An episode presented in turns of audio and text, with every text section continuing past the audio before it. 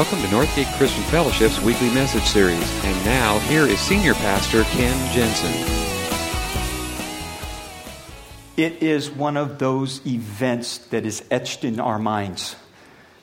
Every one of us can remember exactly where we were when we heard that news for the very first time. And it was unbelievable. A plane had flown in to the World Trade Center. And then a second plane, and all of a sudden the realization was this wasn't an accident. And then we heard about a plane crashing to the Pentagon, and then a fourth plane downed in Shanksville, Pennsylvania. And I remember, and, and you probably do too, I remember watching, and, and, and the one thing that I did not experience, the one thing I did not expect, never thought would possibly happen, happened. Because I don't know about you, but as I watched those twin towers burning, I just had this assumption inside of me yes, this is bad. Yes, there's going to be tremendous casualties, but the firemen are going to get there and, and the fire's going to be put out. And yes, it's going to be horrible, but, but we'll survive it. And then, watch not one, but both of these huge towers just crumble down. And I don't know about you, but for me, it was like this Everything inside of me collapsed. This feeling of hopelessness, helplessness. And, and, and it was amazing in the weeks, days and weeks that followed after that, how different it was. Everywhere you went, people were a little kinder. Remember this?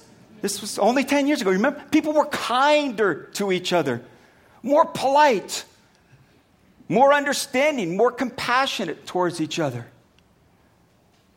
I remember every phone call after that ended with whoever I was talking with said, I love you.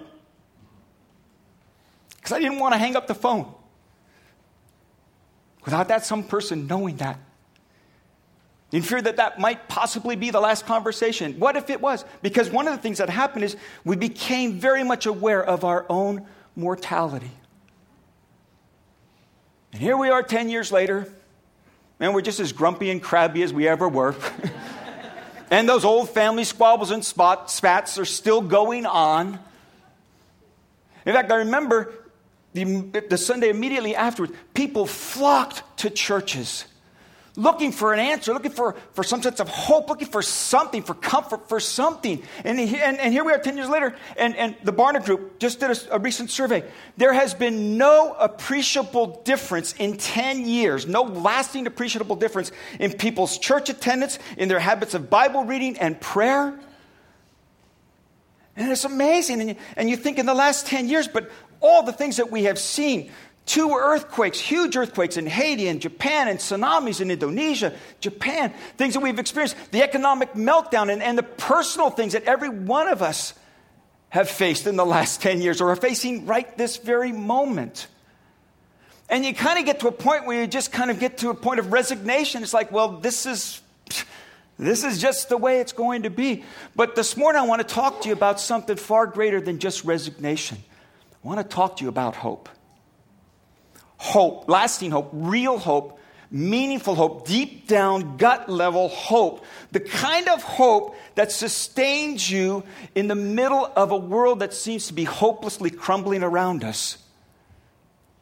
So, we started with the bad news, but we're going to go to the good news. And if you want to follow along, it's in Romans chapter 8.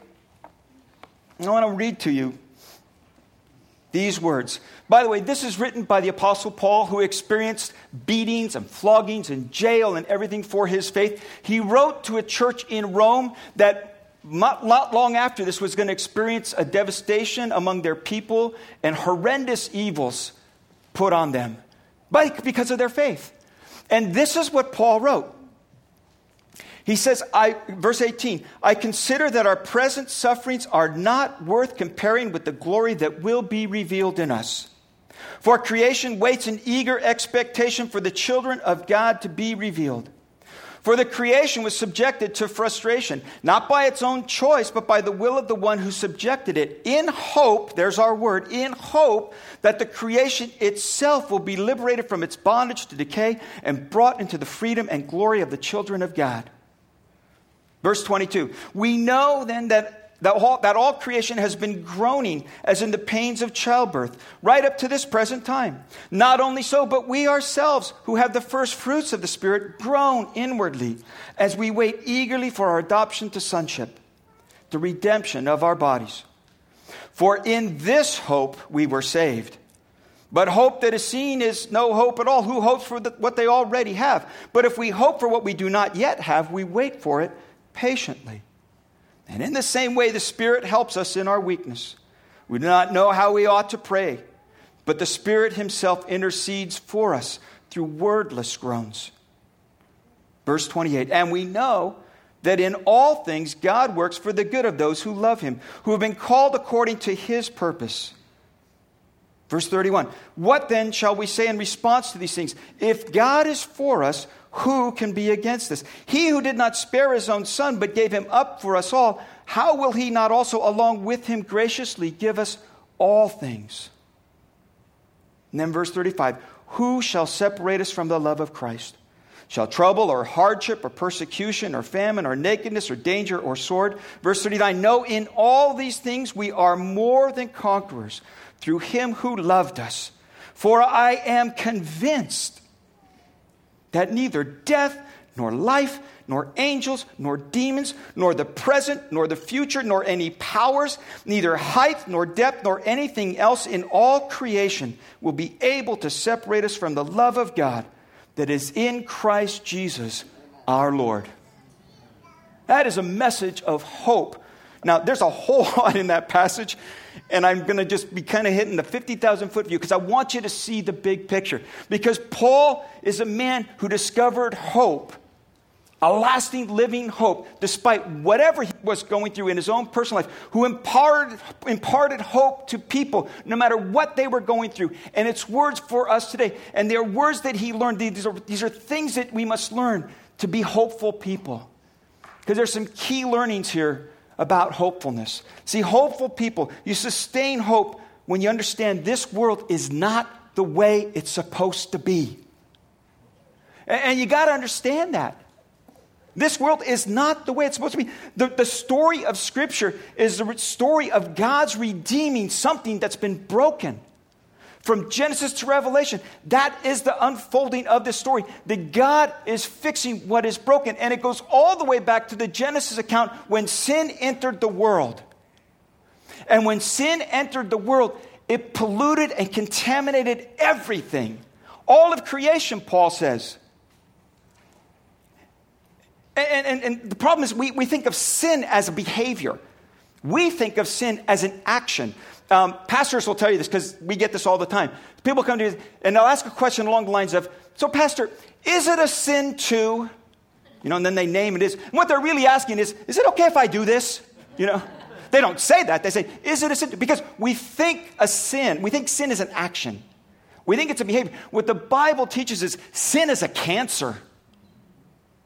Sin is a cancer that infects all of creation all of creation is infected with this fatal disease called sin, and it destroys everything. He says creation was subjected to frustration, not by its own choice, but by the will of the one who subjected it. What he says is there that God has chosen to let sin run its course for now. And I think one of the reasons he does this is because he wants us to understand that this is something far, far insidious, this is far more toxic than we think it is. It's a cancer. And it infects everything. And we see the results of it all around us in major catastrophes and even in our own lives. He goes on, he says, he says he did this in hope that the creation itself will be liberated from its bondage to decay. What he's saying is nothing in this world is secure. It is all subjected to this bondage of decay. Everything. When, when, when when I get up in the morning and I look in the mirror and I realize there's less hair than there was, that's bondage to decay, okay? You know, when you have a little bit trouble straightening up and the back's not, that's bondage to decay. When the World Series champions last year are nine and a half games out, that's bondage to decay. it's, it's the world that we live in. And we experience it in all kinds of different ways. We experience it in major catastrophes. We just experience it on a daily level. Because this world is not the way it's supposed to be. And we have a hard time believing that, particularly in the United States, because we have built so many securities around us. We have built so many walls that we can lean our ladders against. We've built, we've built all this infrastructure to protect us and, and, and, and to keep us from that kind of evil. And some of them are very, very good protections, but ultimately, even the best of protections give way. Even the good that we hope for will eventually disappoint because of this bondage to decay. We experience it all the time. We don't want to give in to it, but it's there. There's a store in every shopping mall in America, just about, called Forever 21. You know who shops there? Not 21 year olds. It's this desire we have to, to, to, to insulate ourselves from this bondage to decay. But he says, this is the world that we live in, and it's not the way we supposed to, it's supposed to be. And even the good things that we put our hope in are false hopes. The plans that we make the education that we pursue, the home that we love, the job that we enjoy, the retirement we're preparing for. He says all of that stuff you've got to understand. Don't put your hope there because it's subject to this bondage to decay. This is the world that we live in.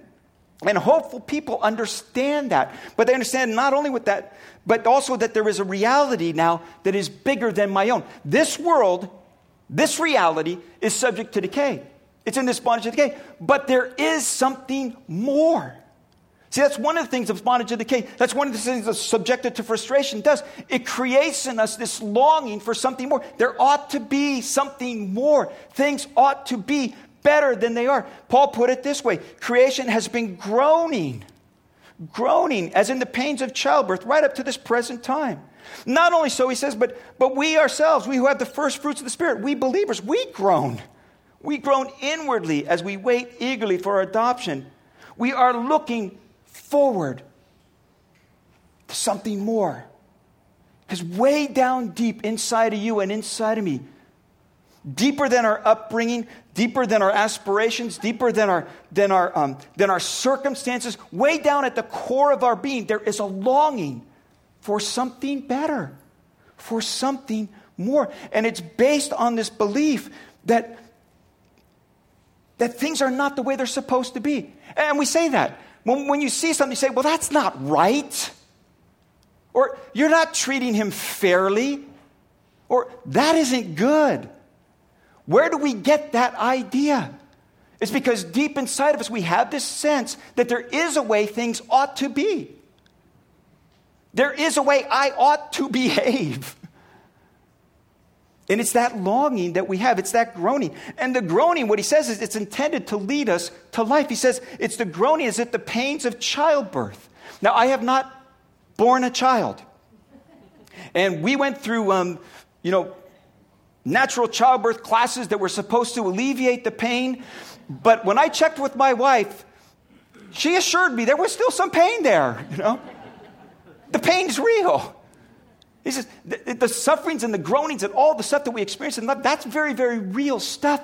But what it's reminding us of, of is that there is something more, and that's what we are longing for. And that is what God is ushering in.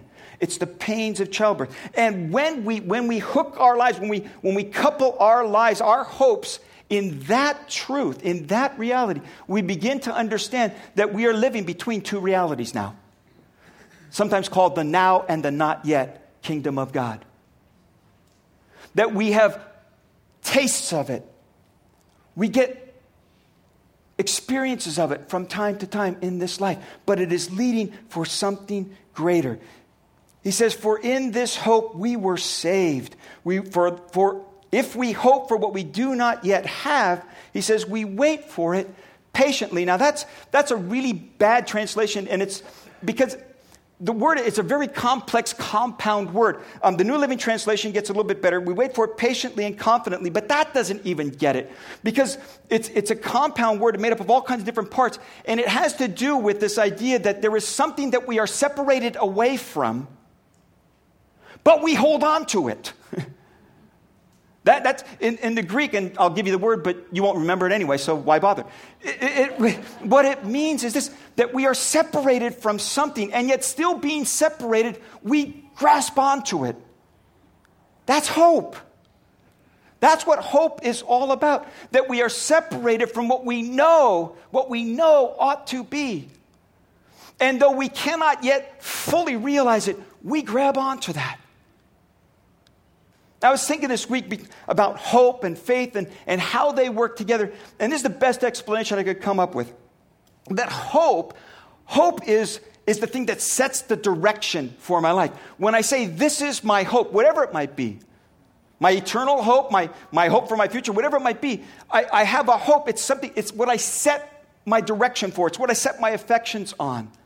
It's the direction that I set for my life. That's hope. Faith Faith is the individual steps that I take that get me there. Does that make sense? See, hope is about the future, it's about what's not yet. But because of my hope, I have this faith and I take specific steps that lead me in that direction. Because I believe that there is something more. I set my hope on it, which means, which means that I keep on loving even if I don't get loved back because that's the kingdom of God. I keep serving, even if I don't get a thank you or recognition, because that's the kingdom of God. That's where I've set my hope. I keep loving, I keep serving, I keep forgetting, whether forgiving, whether I get forgiven back or anyone acknowledges they need my forgiveness.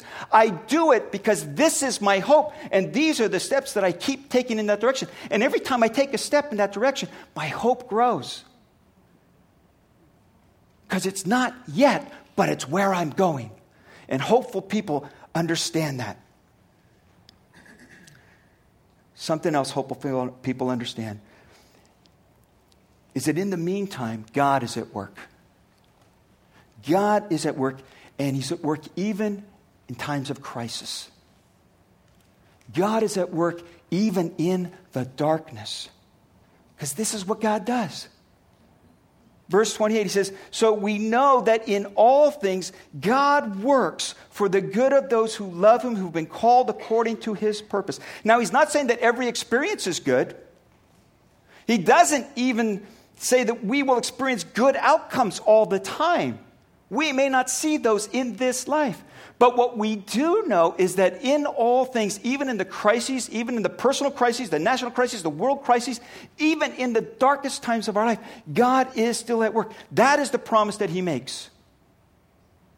The promise He makes is that God works in all things. And when God works in all things, He works good. So ultimately, no matter what, I believe and I hold on to the fact God is at work here. God is at work here. I was reading, I was watching one of the specials. I don't know if you've been doing this. We've been like every night, we recorded all these 9 11 specials and we've been watching them. Kind of gets depressing after a while, but there's also some surges of hope. Um, and, and, one of them was a story, it was the special, I think was called The Heroes of the 88th Floor. And these guys that, that got thousands of people out of there, rescued them. Um, and one of the guys that was rescued talks about, he was like on the 89th floor. The guys actually went up found him, got him to the stairwell. He got out, and he got out just far enough away as the building collapsed, and that big cloud of smoke and dust and ash and all that was coming. And, and he was just running for dear life, and he, and he ducked into this um, restaurant, I think it was. And, and he's in there's a bunch of people, and the place just goes completely dark from all of the dust and everything outside, and it's just overwhelming. And he says, I just sat there and I just broke down and I cried. I just, I couldn't stop. I just kept bawling my eyes out. And, and a lady came over and identified herself as a police person, as a policewoman, and, and she said to, he said, she said to me, It's okay. What you're suffering is post traumatic stress syndrome. And he looked at her and he says, Isn't this still the trauma? it was just like one of those, you had to laugh, you know? There's been a lot of research done on post traumatic stress syndrome, but there's been newer research on post traumatic growth. That there is actually something that difficulties and crises can actually, can actually produce growth in us. It can cause us to deepen our relationships, to reorder our priorities, to do things differently, to treat people differently. That crises can do that. It really comes down to what you choose. And if there's any group of people that ought to be able to be hopeful, it is those who know that this world is not the way it's supposed to be, but there is something better coming, and in the meantime, God's still working. See, that's how you grow from all of this. People can grow through hardship and crisis and come out changed, better people. One of the questions that was asked over and over again and has continues to be asked at every crisis, at every difficult time people say, Where is God?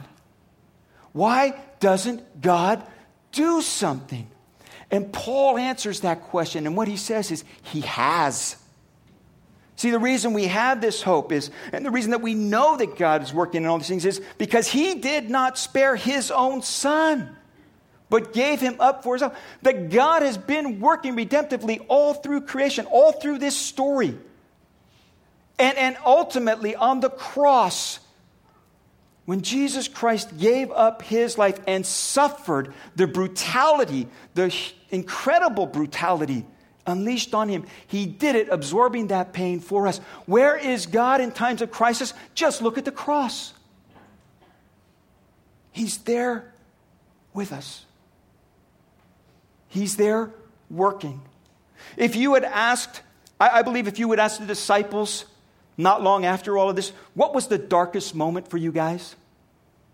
What, what was the time when it just felt like all hope was gone and, and, and all that you had done was just a waste of time, a waste of energy? And I bet to, to, a, to, a, to a disciple, every one of them would say, It was the moment we stood and watched, watched him crucified. Because all of our hopes had been placed on him. And, and now it was all over because he was dead. But I bet if you asked him, what was the time that God was doing his greatest work in this world? Every one of them would tell you that very same time. That very same time. And that's the experience of many of us in this room.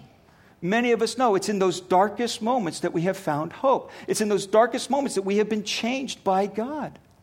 We wouldn't choose those things. We don't, we don't want those kinds of crises. We don't want to be dealing with stuff we're dealing with right now. But what we do know is that God is at work. And over and over again, as we do our baptisms and people talk about, I finally had to hit bottom. I had to get to the point where I was completely done with myself.